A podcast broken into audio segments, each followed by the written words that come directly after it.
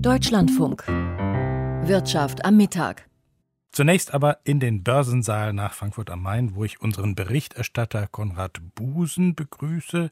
Herr Busen, heute wurde einmal mehr den Verbrauchern in Deutschland der Puls gefühlt. Das Konsumklima, erhoben vom Nürnberger GfK-Institut, sagt uns, wie es mit der Verbraucherstimmung angesichts von Corona und Inflation aussieht.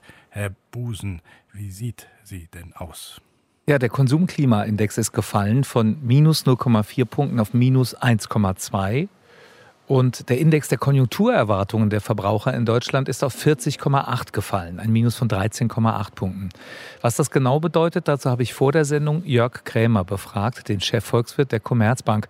Einleitend habe ich ihm zugerufen, steigende Inzidenz, langsamer Impffortschritt. Mit dem GfK-Konsumklima haben wir einen weiteren Konjunkturindikator, der das offenbar abbildet. Ja, das würde ich so sagen, denn seit Ausbruch von Corona folgt das Konsumklima ja, dem Auf und Ab der Lockdowns.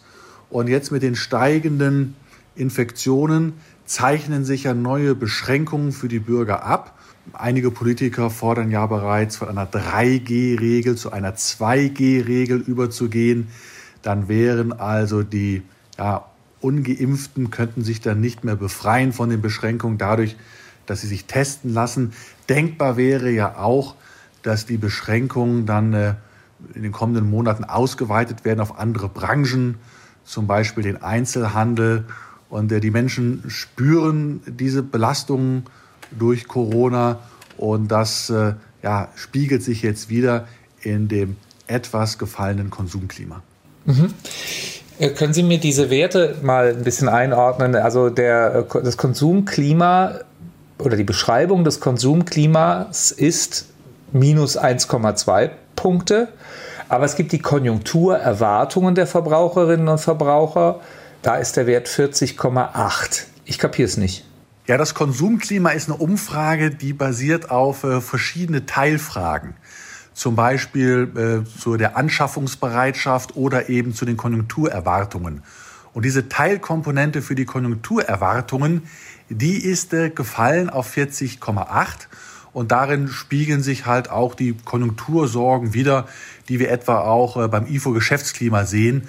Und die Konsumenten lesen ja Zeitung, hören Radio. Und wenn sie eben hören, dass äh, die Unternehmen auch nicht mehr so optimistisch in die Zukunft schauen, dann spiegelt sich das dann auch ja bei der Frage nach den Konjunkturerwartungen auch bei den Konsumenten wieder.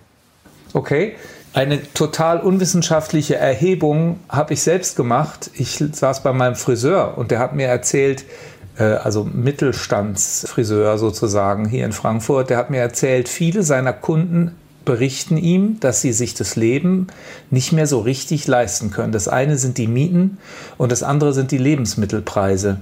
Bildet das sich ab hier auch in der Umfrage der GfK? Das ist richtig. Äh, die Inflationserwartungen der Konsumenten sind gestiegen, aber ist ja auch kein Wunder.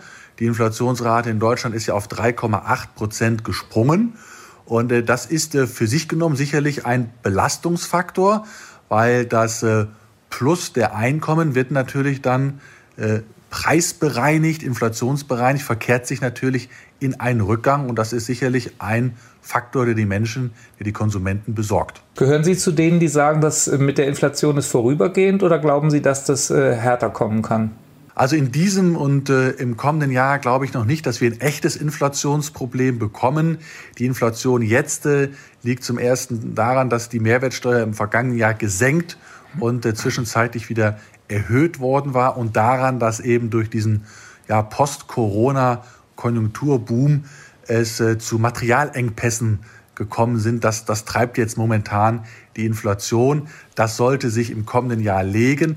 Aber wenn ich jetzt sehr weit nach vorne schaue, sagen wir mal vier, fünf Jahre, da sehe ich schon echte Inflationsrisiken, denn die Geldmenge steigt äh, zu stark. Die Europäische Zentralbank kauft Anleihen auf. Dadurch gelangt zu viel Geld in die Hand der Realwirtschaft. Und äh, das ist mit Blick auf die längere Sicht ein echtes Inflationsproblem. Und das sollte sich dann entladen, wenn mal wieder der Arbeitsmarkt im Euroraum eng wird und die Arbeitskosten wieder schnell steigen.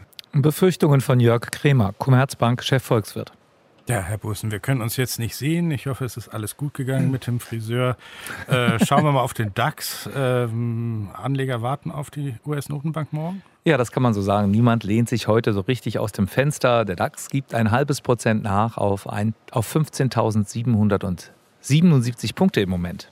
Die deutsche Bankfondtochter DWS bekommt es wegen ihrer Nachhaltigkeitsinvestments einem Insider zufolge in den USA mit der Börsenaufsicht zu tun. Ja, die Deutsche Bank ist ja im DAX notiert, die DWS im S-DAX. Ja, und es geht nach unten für die Aktie der Deutschen Bank zweieinhalb Prozent und richtig kräftig für die DWS-Aktie knapp 14 Prozent heute. Delivery Hero, Online-Lieferplattform, hat einen Halbjahresverlust von fast einer Milliarde Euro gemeldet. Wie kam das an? Nicht so gut. Der Aktienkurs von Delivery Hero gibt 1% heute nach. Und dann noch der, noch, gucken wir nochmal in den Nebenwerteindex S-DAX. Da gab es noch Zahlen von Vielmann. Ja, und der Brillenladen, die Brillenladenkette ist sehr zuversichtlich, also die Manager dort. Vielmann erwartet im laufenden Jahr einen deutlichen Gewinnanstieg. Das Vorsteuerergebnis soll von 175,5 Millionen auf mehr als 200 Millionen Euro steigen. Beim Außenumsatz wird von mehr als 1,9 Milliarden Euro ausgegangen. Der Außenumsatz, das ist der Umsatz, der durch konzernexterne Lieferbeziehungen entsteht. Die Aktie knapp 4 Prozent im Plus. Dann noch Euro, Anleihen und Gold. Der Eurokurs steigt in Richtung 1,18 Dollar, also etwas nach oben im Vergleich zu gestern. Zurzeit ist er bei einem Dollar 17,78. Die Umlaufrendite der Staatsanleihen heute minus 0,46 Prozent. Gold, der Preis für die Feinunze im Moment in Euro 1517,75 Euro. In Dollar sind wir da heute bei 1786,84 Dollar. Das sind 7,86 Dollar. 7 Dollar. 86 weniger als gestern um diese Tageszeit.